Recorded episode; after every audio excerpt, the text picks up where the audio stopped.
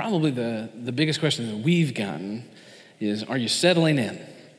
And the answer is Yeah, we're settling. And so um, we are happy to be here. This is the first Sunday here on campus together, and I'm very thankful for that.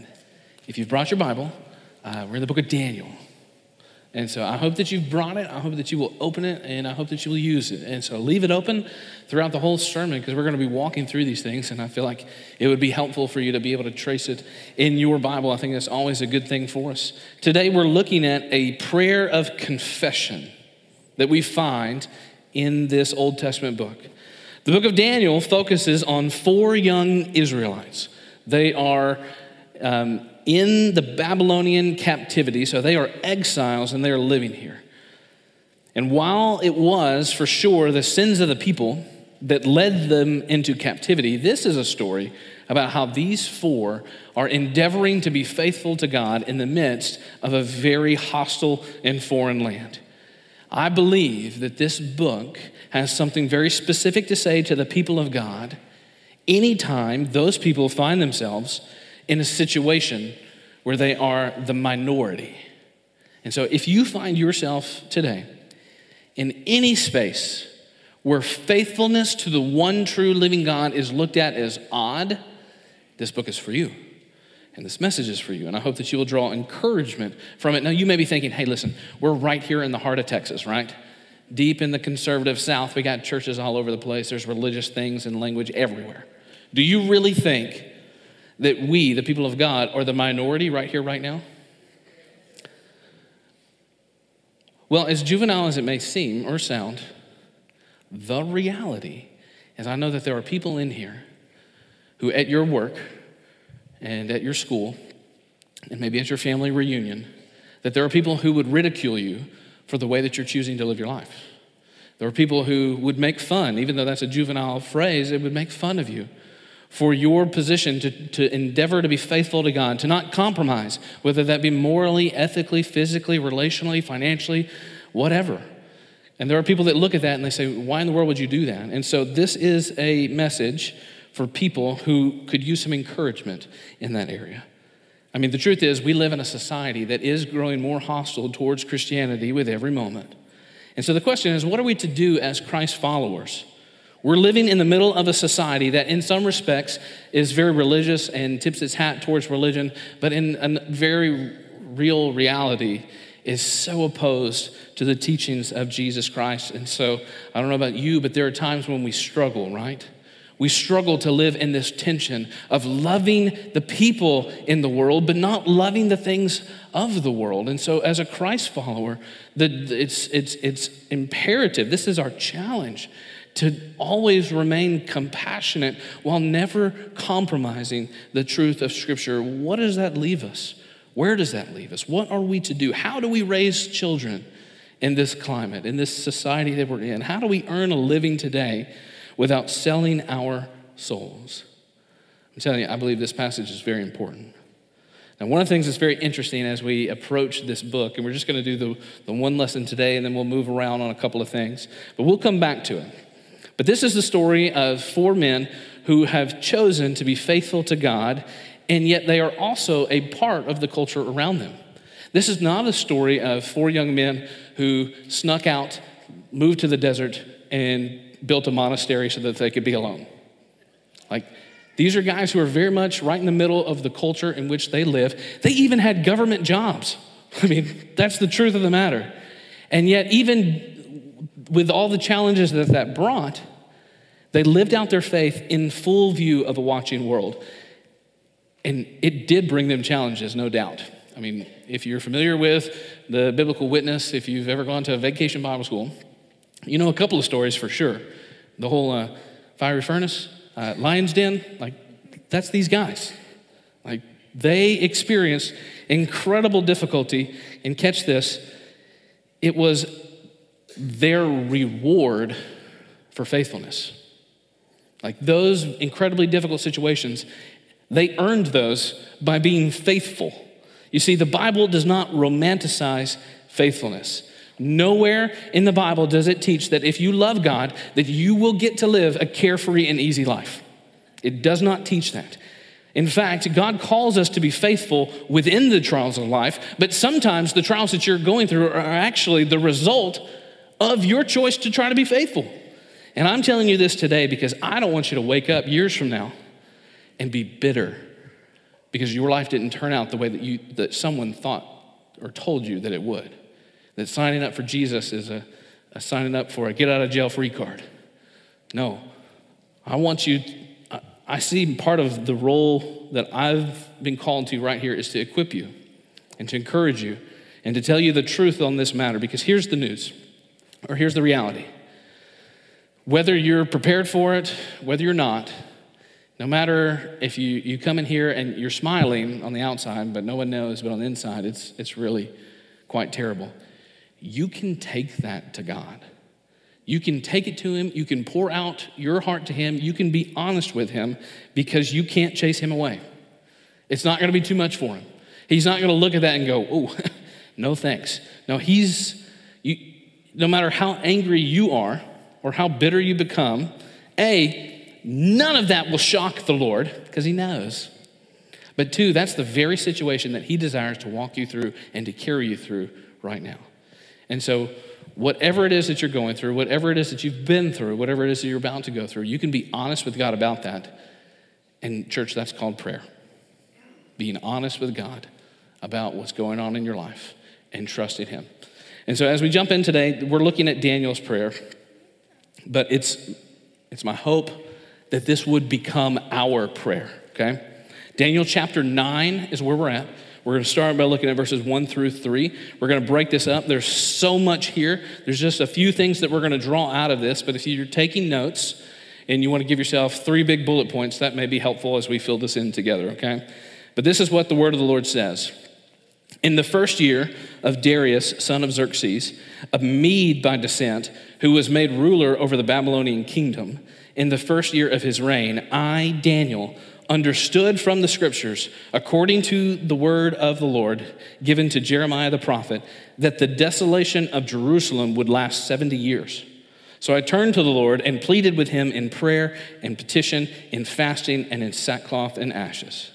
So we'll pause right there. Like I said, it would be advantageous for you to keep your Bible open as we look at this together. We're not going to be able to cover everything. So much um, truth here, but the first thing I want us to see together is this the prayer that we're looking at, this posture of prayer by Daniel, it was a prayer that was guided by Scripture.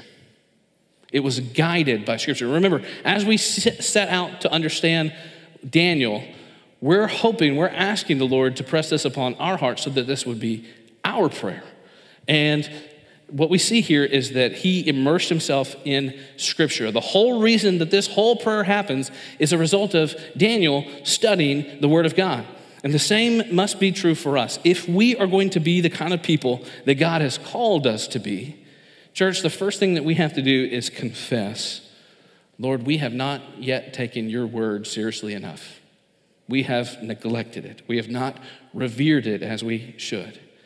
Now, here's the deal there's, there's been moments in my life when the Word of God has been front and center, and there's, I'm sure, times in your life, maybe even right here, right now, when the Word of God truly is center stage for who, the way that you're living your life. But the answer, collectively, as we think about the role that we play together, the answer is no. We have not taken God's word seriously as we should. We have failed to see the scriptures for what they truly are the inspired Word of God meant to reveal to us the Father, the way of salvation, and how you and I can stand before Him right now forgiven. Because this is, um, when we think about the Scripture, we must see it as our source of life.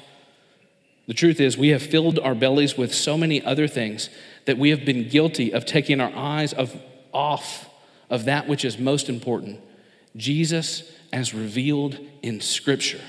Now, Daniel, in this passage, stay with me.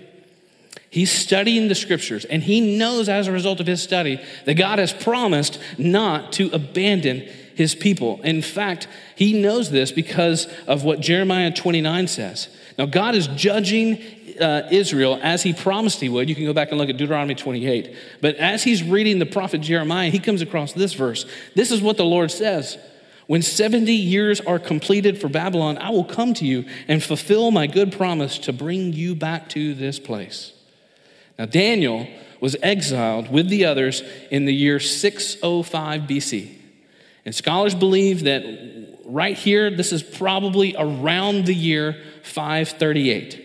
And so Daniel, after reading Jeremiah, realizes that the end for this judgment is coming.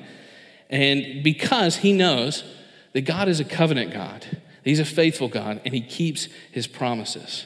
And so I guess what I'm trying to say is this if you're taking notes, you can write this down. Daniel trusted and relied upon, um, he counted God as faithful, and it brought him hope. Because Daniel trusted the scriptures, it filled his life with hope. He's been exiled, he's lived captive in a godless land, and he's moving rapidly towards the end of his life, and yet he was filled with hope. Why? It's because that his hope came from the promises of God that are found in his word. And so here's a question for us. This is a, um, you'll hear me say this a lot, a low guilt but high commitment question, okay? What I'm trying to say is, I'm not here to make anybody feel guilty. I'm not here to throw stones, but I am here, and we are here together to help encourage one another, to hold each other accountable, and to raise our commitment. So here it is Do I struggle to pray as I should? Because I do not know Scripture as I should. That's a question for you to think about and chew on and, and share with somebody later in the day. Because Daniel, his whole hope is based off of what he has discovered to be true in God's word. And as we think about our lives, man, is our prayer life weak and shallow because we have not prioritized the word of God? You see, when we begin to immerse ourselves in the Word of God, it shows up in the way that we pray. God begins to inform our prayers and shape our prayers. And I've said for a long time if you want to know what a person truly believes about God, listen to the way that they pray, because their theology will be revealed right there. And so, far too often, this is where together we're trying to raise our commitment. But far too often, we are guilty of thinking of prayer as the thing that starts our Bible study instead of our Bible study driving us to prayer. And guys, we must be praying. We must be coming to the Lord and letting Him shape us through the Word of God. Now, before we leave this verse, um, I think it's important to remember that Daniel, in all likelihood, had read this many times. He had the scrolls, he had Jeremiah in his possession, and yet um, even though he has, in all likelihood, read this a number of times, in this moment, he reads it, and by the Spirit of God, it grabs him. Church, have you ever had that experience? Where you're reading the Word of the Lord? You've read it a dozen times, maybe hundreds of times, but for whatever reason, the Spirit of God just uses it to grab you. Guys, that's because the Word of God is living and active. And when we spend time in the Word, it has the potential to to bring life into our spiritual walk like nothing else can. And in this way, because the word of the Lord is living and active, when we immerse ourselves in it, what we're doing is we are immersing ourselves in the presence of God. And so let's look at the next section. I want us to see exactly what it is that Daniel prays and what it is that he confesses. This right here truly is a beautiful prayer. This will be a longer section, so have your Bible open, stay with me. This is the word of the Lord uh, starting in verse 4. I prayed to the Lord my God and confessed, Lord, the great and awesome God who keeps his covenant of love with those who love him and keep his commandments. We have sinned and done wrong. We have been wicked and have rebelled. We have turned away from your commandments and laws. We have not listened to your servants, the prophets, who spoke in your name to our kings, our princes, and our ancestors, and to all the people of the land. Lord, you are righteous, but this day we are covered with shame. The people of Judah and the inhabitants of Jerusalem and all Israel, both near and far, in all the countries where you have scattered us because of our unfaithfulness to you. We and our kings, our princes, our ancestors are covered with shame, Lord, because we have sinned against you. The Lord our God is merciful and forgiving. Even though we have rebelled against him, we have not obeyed the Lord our God or kept the laws he gave us through his servants, the prophets. All Israel has transgressed your law and turned away, refusing to obey you. Therefore, the curses and sworn judgments written in the law of Moses, the servant of God, have been poured out on us because we have sinned against you.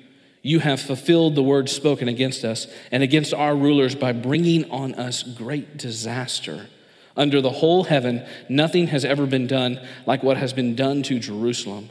Just as it is written in the law of Moses, all this disaster has come on us, yet we have not sought the favor of the Lord our God by turning from our sin and giving attention to your truth.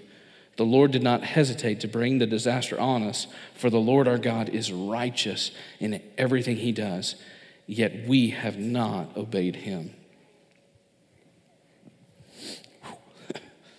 I mean, there's a lot here.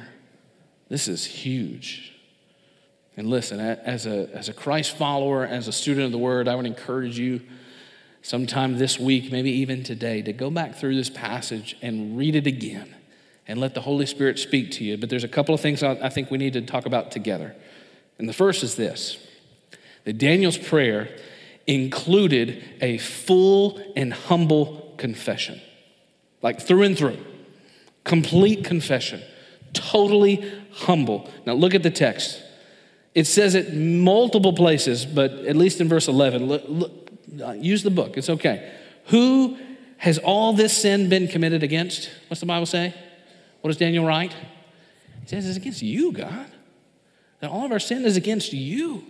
That's his confession that we have sinned against you. And this is the truth that makes all of sin so egregious that we have to remember is that sin is an offense to God every time, first and foremost. This is why so many people rationalize away their sin and they think that they can do so so easily is because they fail to see that when I engage in sin, the offended party is a holy God. Because what we say is, well, this didn't affect anybody but me. It's just my choices. Uh, it's not going to hurt anyone. No, no, God is the offended party. Excuse me. Now, th- that, that runs against our natural way of thinking and is the reason why so many fail to see the desperate situation that they are in because of their sin. Is because we fail to realize that God is the one whom we have offended. Now, secondly, Daniel asks, or he says, what? That who is it that has sinned? You can use the book. Everything here is open book test. Who, ha- who has sinned, according to Daniel? Everybody. Like all of them, himself included. Which is odd because Daniel's a picture of faithfulness, right? Like, this is a story, like, rarely in the Bible do we see a, a, a truly positive figure. Most of them are have some element of negative examples for us because God works through flawed people. But Daniel is actually incredibly faithful. He's lived the majority of his life in exile, and yet, even in exile, he has been marked by loyalty and fidelity to the one true God, and his life has sure been difficult as a result of it. I'm just saying, how easy would it have been for Daniel to have gotten a little frustrated and grow bitter? Like, truly. We don't like to be convenienced even for a few minutes. I sat through the red light three times. Guys, it was the worst. 70 years. And he is still faithful. I, I, we just need to start off on the right foot. So we'll just be honest with one another. I'll be honest with you, okay? If I'd been in this situation, if I'd been Daniel, I probably would have got down on my knees and said, Lord, they have sinned against you. It's them, they're the worst. But he says, Lord, we have sinned. He includes himself. He says, We have sinned. Church, this is the moment that I feel like God has brought us to together, where we get to decide will we, like Daniel, freely and quickly enter into a posture of full and humble confession and say, God, we have sinned? Or will we continue just to, to pop, prop ourselves up. I mean, it's easy to do, it runs natural, right? How easy is it to say, well, it's just the Democrats' fault, or it's just the Republicans' fault, right? No, guys, it's, it's all of ours fault. As, a, as an entire nation, we have fallen short. And as the people of God, instead of participating in the blame game, we have got to be the people who will first and foremost lament over our sin and bring it to the Lord with a full and humble confession. If we're going to live faithfully in community with one another, if we're going to be the leaders that God has called us to be, then we've got to stop looking for somebody to blame. In the world of leadership, one of the principles is that it may not be your fault, but it is your problem. We must be concerned with this. We must not sit idly on the sideline. And here's the deal many of you right here who have gathered together today, you are faithfully seeking after God. Praise God for it.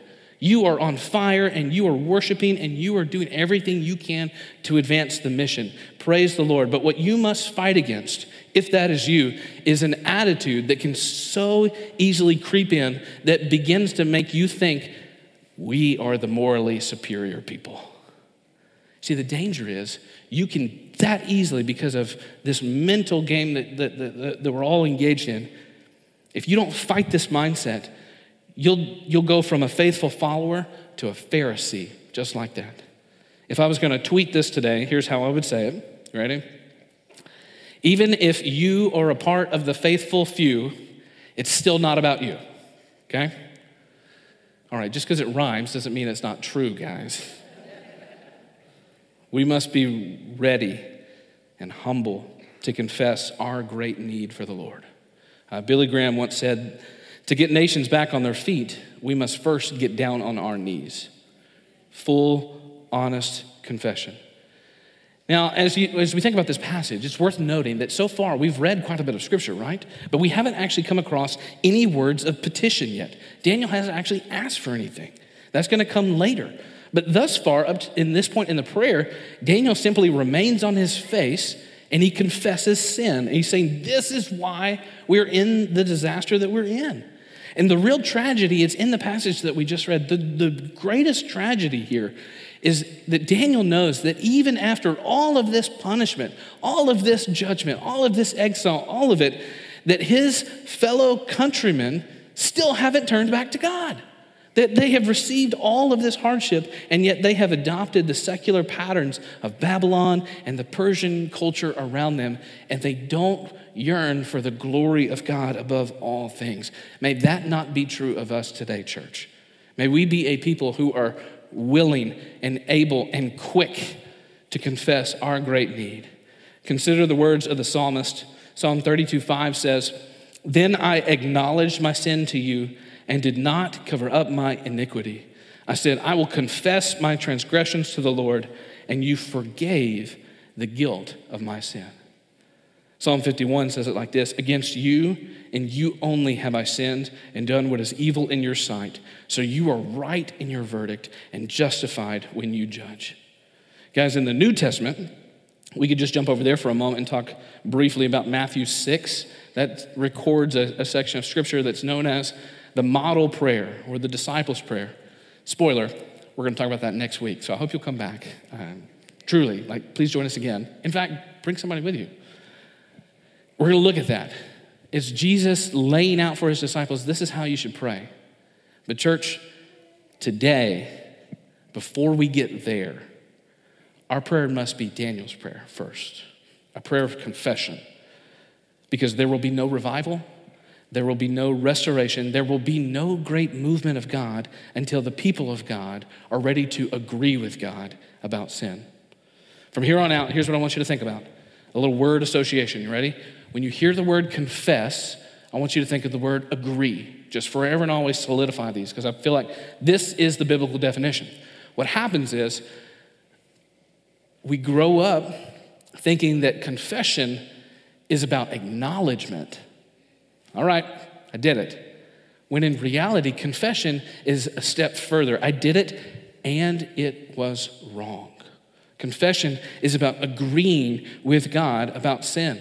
You see, that's been the temptation from the very beginning Adam and Eve. I know what is right and wrong. And instead, we are called to confess and to agree with God about His way is better than our way.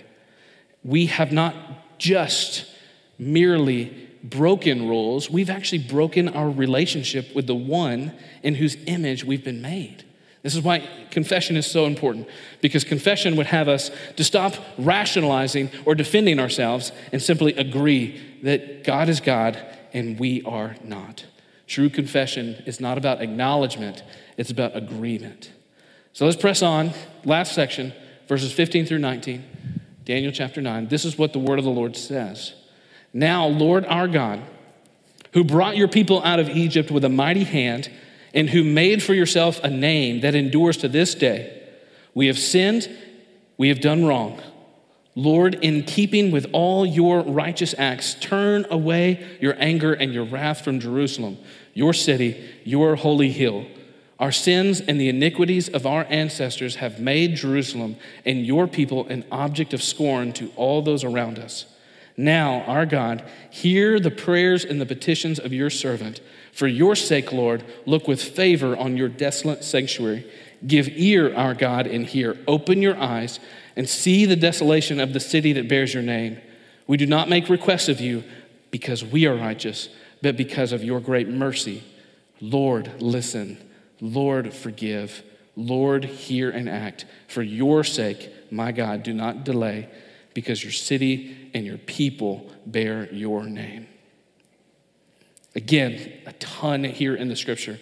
The one thing that I want us to talk about together, though, is this that Daniel's prayer was grounded in God's character. It was God focused, it was God obsessed, it had everything to do with the Lord. Now, in verse 16, we read about the Lord's righteous acts. In verse 18, Daniel just specifically says that this request is not based on the people's righteousness. Why? Because we don't have any. We cannot accomplish that on our own. You see, the word righteousness is very important here. In the Hebrew, the word righteous is a word that means measuring rod, ruler, or standard. And what this means for us is that God is the standard of judgment. One of the things that we have to remember that fallen humanity only has one hope for gaining righteousness, and it's the imputed righteousness of Jesus Christ. What that means is Jesus is the only one who's ever been perfect, and if you want to be perfect, you better stick with him. His righteousness can be credited to your account. That's the good news of the gospel. Now, Daniel says, God, because of your righteousness, what we're experiencing here, this was just. And now, Lord, because you are righteous, we are crying out for restoration. Come, Lord, save us. Now, if you look at verse 17, I love the way that the New American Standard translates this. For this verse, it says, Let your face shine on your desolate sanctuary. This is a request for God to show favor, for God to act in kindness, for Him to be benevolent. And then if you look at verse 8, we see the basis for this request. Why would Daniel make such an audacious request of the Lord? He says that God is because of your great mercy. As all of this petition is being brought forth, they are made with God's character in mind. It's the whole reason it's even happening.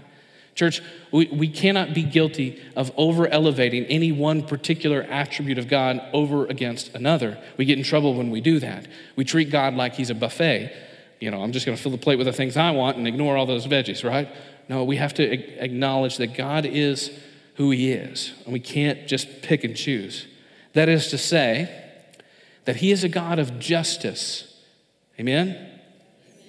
He is a God of holiness. Amen? He's a God of righteousness. He's a God of wrath. Amen. He's a God of power. But please don't forget, He's also a God of mercy. Amen. For whatever reason, it, it just feels like as we attempt to rightly understand God, compassion and mercy is one of those things that we, we lose sight of the quickest. Um, a while back, one of my daughters found herself in a situation. And uh, it was a situation where she was lying about something, okay? And I try to be very careful as a pastor, you know, to protect them and to not share too much. But you also need to know that if you're in my life, you're probably going to make it into a sermon. So let that be a public service announcement for everyone here. So. And so she brought it to us and she, she confessed. She said, Hey, I got to tell you what's going on. It had been going on for a little bit. And she did that because the Holy Spirit who lives inside of her wouldn't leave her alone. She was convicted. So she, she acted rightly. But in our conversation, I was able to ask her, Why is it that you waited so long to tell us the truth here? Why didn't you just bring it to us? She said, Well, I was afraid to get in trouble. And so we talked to her and, uh, you know, it just kind of opened the door for a lot of conversation. And, and, and one of the things that parents are called to do is to write these little messages on our children's heart and to do our very best to shape them so that they can come to know the Lord, right? And so I, I'm trying to write this message on her heart through this experience by telling her this is not the first mistake you've ever made, nor will it be the last. But we make mistakes too. But here's what I need you to know your, your mother and I, we love you more than anybody on this whole planet. And so you're going to make mistakes, and there will be consequences. Like, we're not shielding her from that. But, and this is it. So I just, I'm praying that she hears this even today. I told her, there's nothing, there's no mistake that you could ever bring to me that would be bigger than my love for you. And guys, I just feel like that's the message here that the Lord wants you to hear as your heavenly Father. Why would you ever resist bringing to Him and confessing when He is a God of great mercy? He is compassionate and kind. Are there consequences for the choices we make? Well, yeah. but listen, a full and humble confession based on His character, listen, it's the thing that is going to heal your heart. It's the thing that you need more than anything else. And so let me ask you this if that's the case, then what is it that keeps us from running to Him and just laying bare our heart and letting Him see everything if that's the very thing that you need more than anything?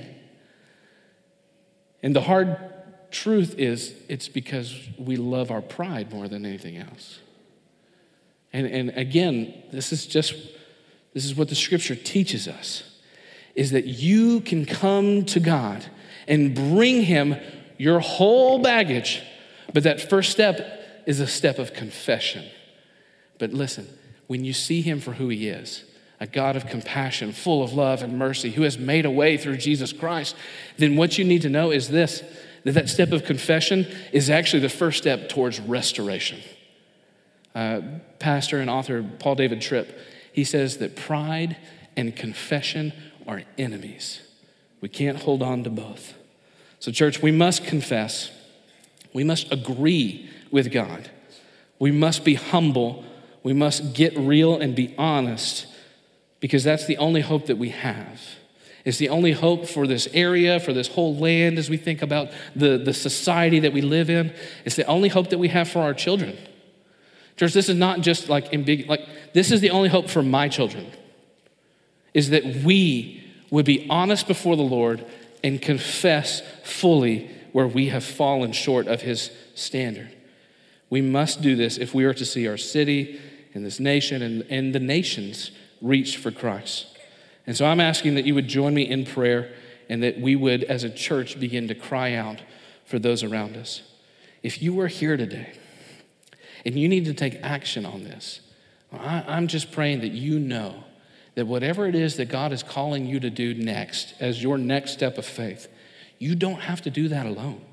The church exists so that together we might follow hard after the Lord. And so, if you're here today and you have never responded in faith to the invitation of Jesus to trust Him and to become a Christ follower, you need to know this Jesus Christ came to this earth, lived a perfect life, died a terrible sacrificial death, and then rose again in victory, forever and always, solidifying at least two things. One, that he is who he says he is, and two, that he can do what he says he can do. Who is he? He's the Son of God. What can he do? He can transform your whole life and forgive you. And so we're going to pray and respond. The team is going to come and lead us. We're going to end in this manner because, because before we race out of here, we need to go before the Lord. And so I'll be here in the front. We've got deacons in the room that'll be here in the front. We want to pray for you. Don't forget about our hospitality room around the corner if we need to have a, a conversation with you. Whatever it is that God's calling you to do, we want to help you take that step of faith. Because here in a moment, Dalton's going to dismiss us, he's going to pray, and he's going to say, Amen. But that's not the end of the service, that's the beginning of our mission. So, church, let's go to him now and let's ask God to move. Father, thank you for this day. Thank you for loving us and providing for us through Jesus. Lord, we are here confessing that without you, Lord, we are nothing. But Father, we thank you for what we have in Christ. And so, Father, help us to be a people who are transformed to look more like your Son. And Father, I pray that you do it in a way that unifies us as a church. And Father, in a way that uses us to grow your kingdom. And so, Father, deal with us now. Help us to be bold to respond and the courage to follow you wherever you lead. We pray all of this in the name of Jesus. Amen.